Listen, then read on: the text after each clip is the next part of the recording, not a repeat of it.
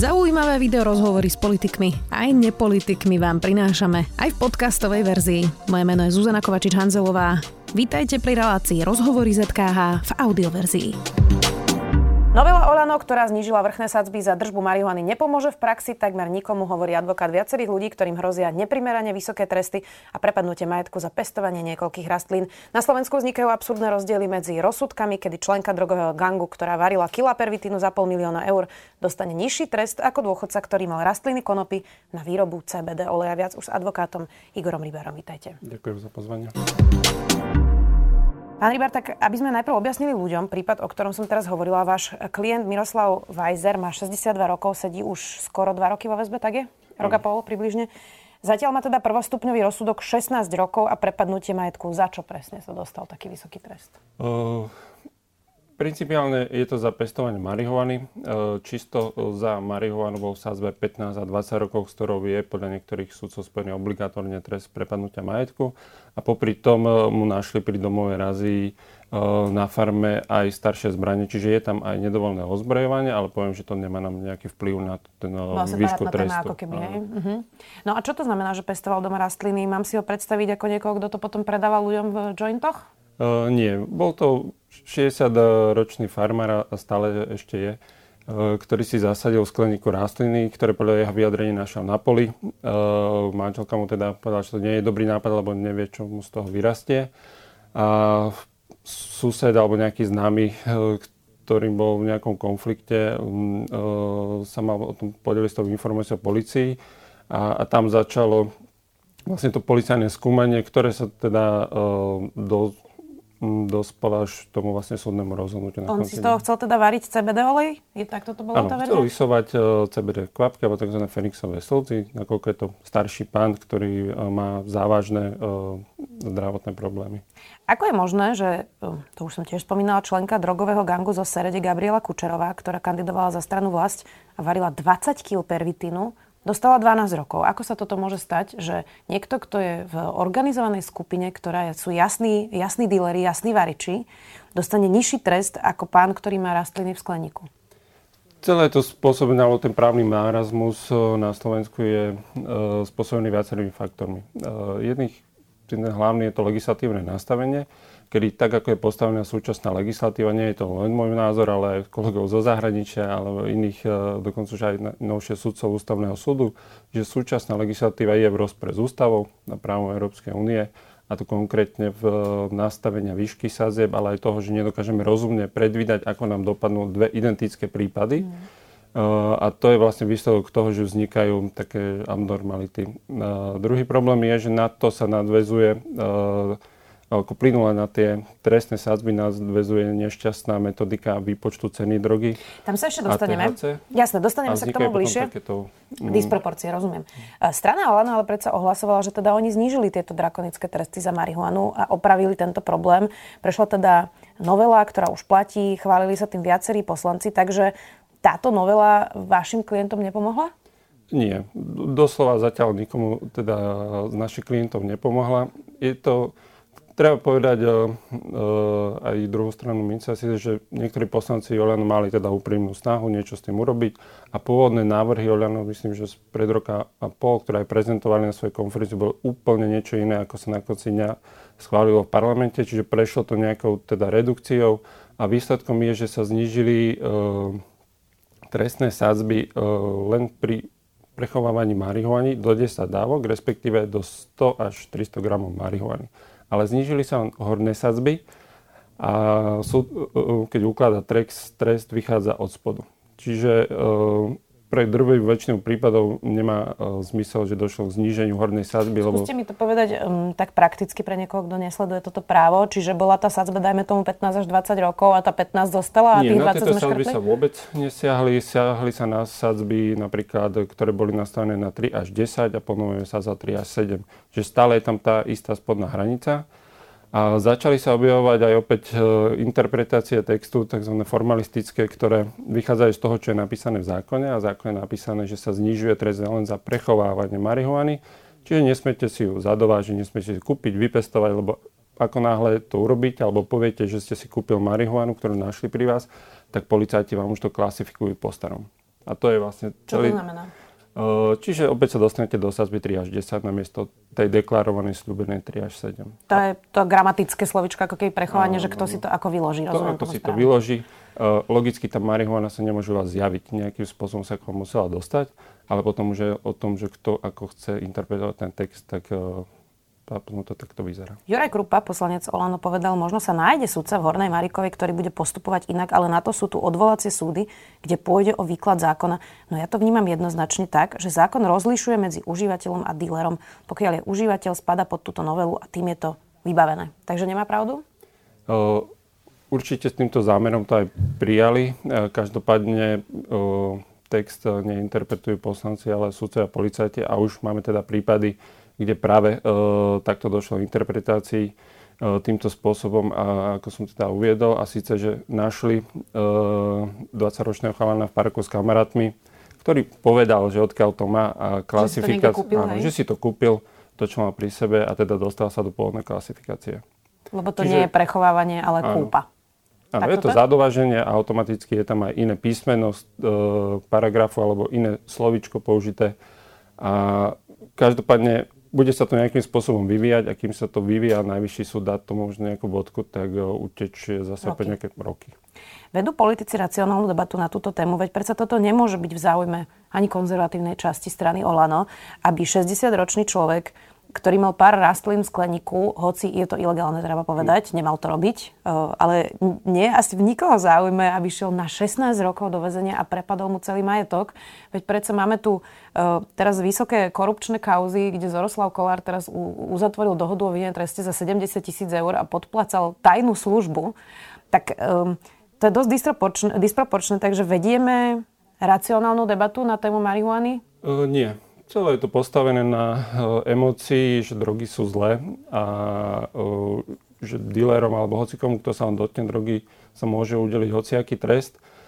Celé je to spôsobené tým, že u nás tie trestné sázby nenastavuje nejaký kriminálny alebo kriminologický inštitút, respektíve nastavoval do rozpadu Československej republiky a potom ostal v Prahe. Odtedy nám teda trestné sázby nastavili politici a, a tam sa vlastne tá debata o výšky trestov vedie len čisto nejak emocionálne. A my sme sa pokúšali aj debatu tu zvecniť a práve poukazujem na obyčajné príbehy ľudí, že ako vnímajú tú drakonickosť trestu a dávať to do absurdného nejakého kontextu porovnaní, že napríklad ak by pán Weiser spáchal teroristický čin, tak majetok by mu, siahli by mu na majetok len v prípade, ak by získal značný prospech s tou činnosťou a čo je, myslím, že veľmi zjavne absurdné, preto sme to chceli tak nahlas komunikovať, aby to bolo zreteľné, že za tri rastliny marihuany, e, ktoré ani nechcel e, predať, nemôže dostať vyšší trest ako teroristický čin. Mm. A vlastne zrujnujeme tým aj celú jeho rodinu, keďže prídu o strechu nad hlavou. Áno, toto je uh, taký fenomén, uh, ktorý uh, sa súdnej praxi ako keby um, rozchádza. To, teda sú, je viac názorov, že či je povinnosť uložiť pri týchto prípadoch e, trest prepadnutia majetku a celé je to o tom, aký e, spôsob výkladu práva zvolí súd. Súdcovia, ktorí zvolia taký formalistický alebo gramatický výklad, kedy vyložia obsah e, paragrafu len podľa toho, čo je v tých slovách, tak dospej, ktorému že musia uložiť taký trest. Ale súdcovia, ktorí sa pozrú na kontext a použijú tzv. systematický alebo logický výklad alebo tzv. eurokomfortný, že v súlade s inými normami a v kontexte toho, čo je obsahnuté aj v iných paragrafoch, lebo tie tam hovoria, že napríklad trest nesmie byť krutý, neprimeraný, nesmie mať dopad na rodinu. Máme tu medzinárodné dohovory, ktoré hovoria, že záujem potrestať rodiča nesmie presiahnuť záujem e, ubližiť dieťaťu.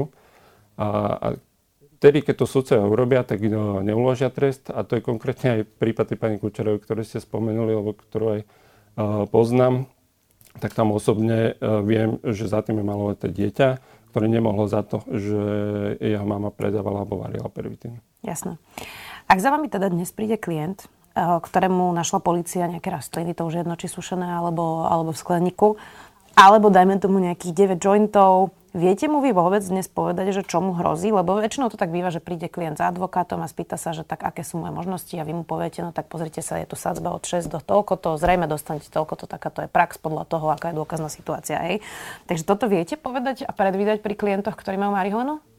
Vzhľadom na moje skúsenosti v týchto deliktoch už viem to niekedy odhadnúť.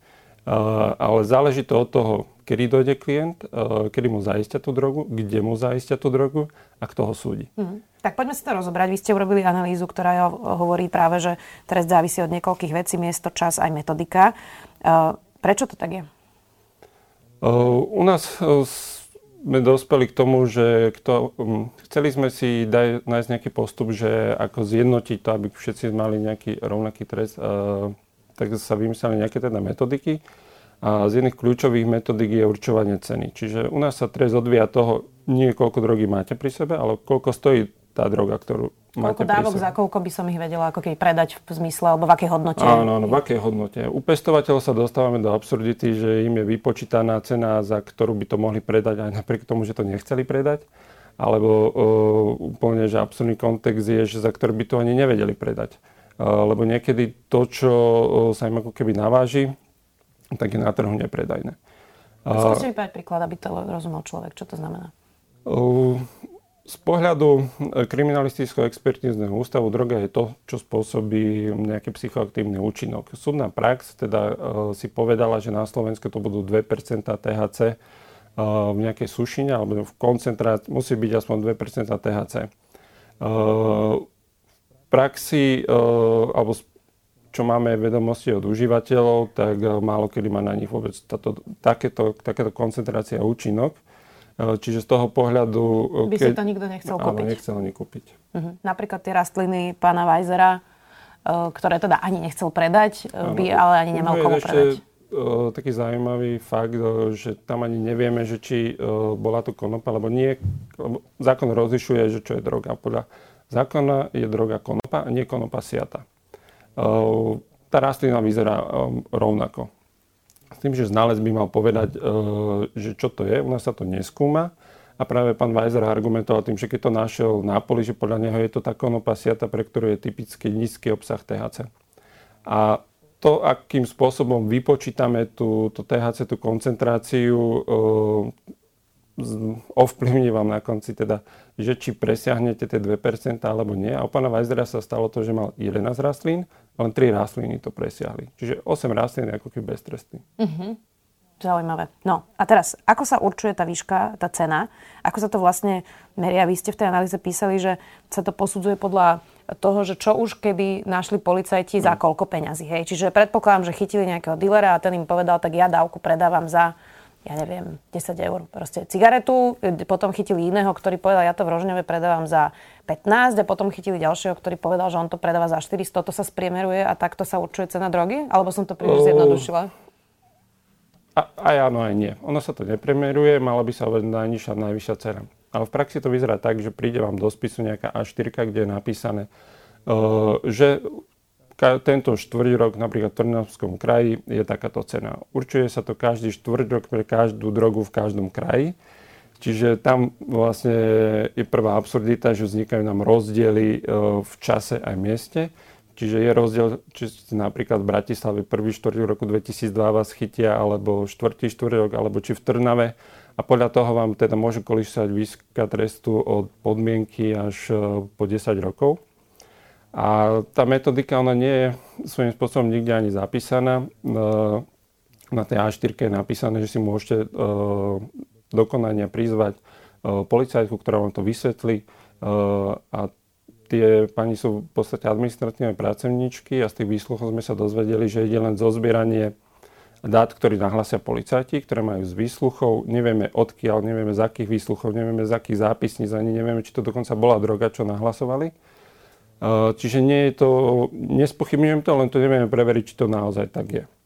A druhý, čo je zásadnejší problém, sami policajti sa nám už párkrát priznali, že tie ceny proste nahlasia bez toho, aby za tým bolo niečo overiteľné a ignorujú ceny, ktoré sa reálne zistia napríklad v súdnych sieňach. Čiže ak vypovedáte, nevypovedáte pred policajtom, ale na súde, tak tá cena už do policajných štatistík sa nedostane a vznikajú také niekedy anomálie, že keď eh, dealer vypovie, že to kúpil za 5 eur a policajti mu to nacenia na 10 eur, tak v jednom čase uh, dealer má nižší trest. Len z dôvodu, že vie vypovedať tej cene. Čiže nie je to nejaké systematické, nie je to cieľené zisťovanie, ako napríklad prieskumy verejnej mienky, že za tým nejaká analýza, postupy, uh, kontrolná vzorka. Mm-hmm. Proste je to len o tom náhodnom zbere dát. Čiže keď sa podarí nájsť vyššiu cenu, tak tresty sú vyššie. Ak sa nepodarí, tresty sú nižšie. Stále platí, že napríklad súdy v Bratislave sú benevolentnejšie k tráve a naopak východniari prísnejší? Je to o svojej voli sudcu? O, nie. Najprísnejšie podľa našich zistení to vychádza na Trnavský kraj. Je to možno aj pod vplyvom Serede, kedy teda panoval názor, že čím vyšší trest, asi tým lepšie pre spoločnosť. A takýmto spôsobom chceli teda odrazovať tú kriminalitu v kraji. Tam bolo prosto veľa dílerov. Áno. Uh, paradoxne v Banskej Bystrici alebo Prešove v súčasnosti sú nižšie tresty ako teda to v Trnave. Uh, a v Bratislave sú sudcovia, dokonca aj policajti benevolentnejší v tom, že dokonca niektorí už to ani nechcú súdiť, tak pod tým vplyvom dávajú čo najnižšie možné tresty, alebo ak má poviem, že klient šťastná policajta, tak to proste nerieši. Hmm. Lebo asi nikto nechce zničiť život ano. za takúto vec. Um, dostal by teda váš klient, pán Weiser, iný trest uh, v Bratislave ako v Trnave? Uh, áno. Uh, dostal by pravdepodobne v Bratislave uh, trest na úrovni možno niekde 5 až 10 rokov, ostal by mu majetok. Pri zvolení možno, že inej metodiky pán Weiser by bol aj beztrestný, čo je úplne že absurdita v tom, že mm, veľmi uh, rozhodne prípad aj to, že akým spôsobom znalci vypočítajú to THC, akým spôsobom extrahujú uh, z rastliny. A tam sú rôzne metodiky a postupu. A podľa toho, akú metodiku zvolíte, u pána Weisera mohlo výjsť, že by bol beztrestný. A poviem to na jednoduchom teda príklade, mal 11 rastlín.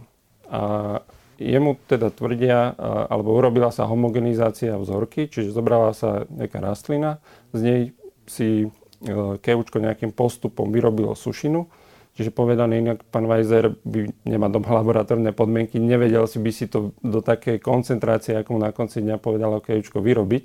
Teda na, áno. Uh, takže toto je, je veľký problém. Česká republika na to v súčasnosti zareagovala tak, že ide zjednotiť tieto metodiky.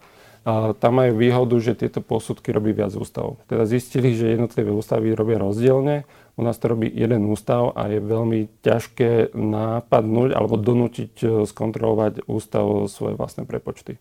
My sme sa v tejto spoločnosti slovenskej rozhodli ísť cestou, že trest má e, byť výchovný. Že máme chcieť trestať tak, aby ten človek sa mohol vrátiť späť do spoločnosti, zaradiť sa späť, odpíkať si vlastne nejakú časť za to, čo urobil um, a potom už má ten dlh, keď to tak nazvem, nadnesene splatený. Je to proti Spojeným štátom trošku iný systém, tam má trest prosto len trestať. Um, tak mne sa tak javí, že 16 rokov za tri rastliny, ktoré mali koncentráciu THC, ktorú si nevedel on sám ani vyrobiť, prosto nemôže byť výchovný za žiadnych okolností, nie? Je to devastujúci. Uh, poviem, uh, nepoviem pravdu, uh, tak ospravedlňujem sa, ale do, dosť emotívne to vnímam, lebo veľmi je ťažko uh, odkomunikovať klienti, klientovi, že naozaj má takýto trest, keď skutočne stačil by iný postup a bol by beztrestný. Proste štát musí vedieť odkomunikovať uh, osobe, ktorej chce zobrať 16 rokov života a celý majetok, že prečo to robí. Uh, toto sa v súčasnosti nedieje. Uh, takže preto tam pramenie veľká frustrácia, veľká emócia a dokonca vznikajú úvahy, že ako z toho von. Už párkrát som dostal otázku, že či je pravda, že ak by sa teda zabili, že ten trest by ostal ich rodine, čo, niek- čo bohužiaľ niektorým dáva akože logiku. Ako ale... ste to prepadnutie majetku. Áno. Ak by teda uh, došlo, poviem, že najhoršiemu... To sa vás tí klienti pýtajú, hej? Že či by vedeli ten majetok zachrániť, keby spáchali samovraždu? Áno. A to už, e, poviem, že zasiahlo v podstate aj osobne e, aj mňa, tak sme sa snažili hľadať cestu ako z toho von.